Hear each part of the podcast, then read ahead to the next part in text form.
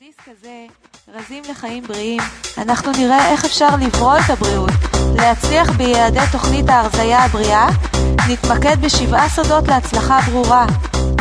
למה הצעדים הם סודיים? לא בגלל שאסור לגלות אותם, להפך. ככל שיותר אנשים ידעו אותם, כך מגמת הבריאות בעולם תעלה.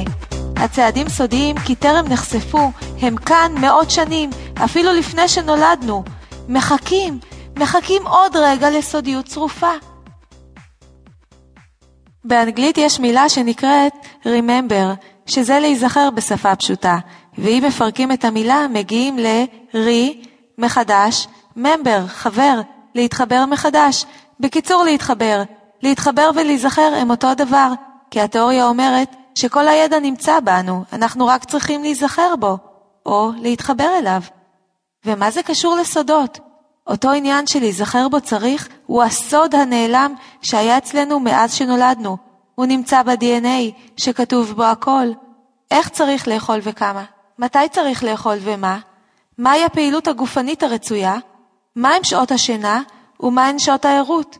משום מה שכחנו אותם, ניתקנו את החיבור, וזה הפך לידע סודי שרק מי שבחר להיזכר יודע אותו.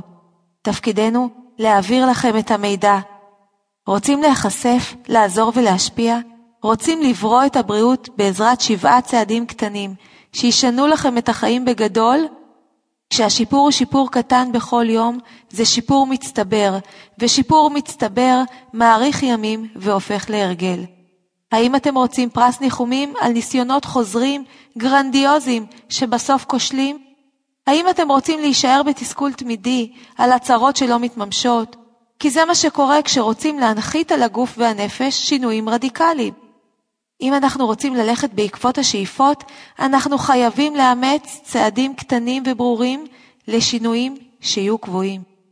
אנחנו, אנשי הידיעה, חייבים לעזור לגוף להיזכר במה שכתוב ב-DNA ולשחזר, בדיוק כמו שעושים במחשב שנדבק בווירוס או השתבש.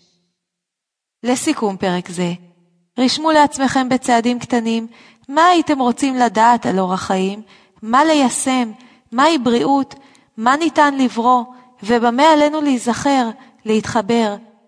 אם הייתה באה פייה ונותנת לכם שבע משאלות, מה הייתם שואלים? האם מכאן אתם מוכנים לברוא לעצמכם את הבריאות על ידי חשיפת שבעה רזים? ועוד משחק קטן, והפעם בעברית, המילה בריאות והמילה בריאה מורכבות מאותו שורש, ברא. האם זה צירוף מקרים?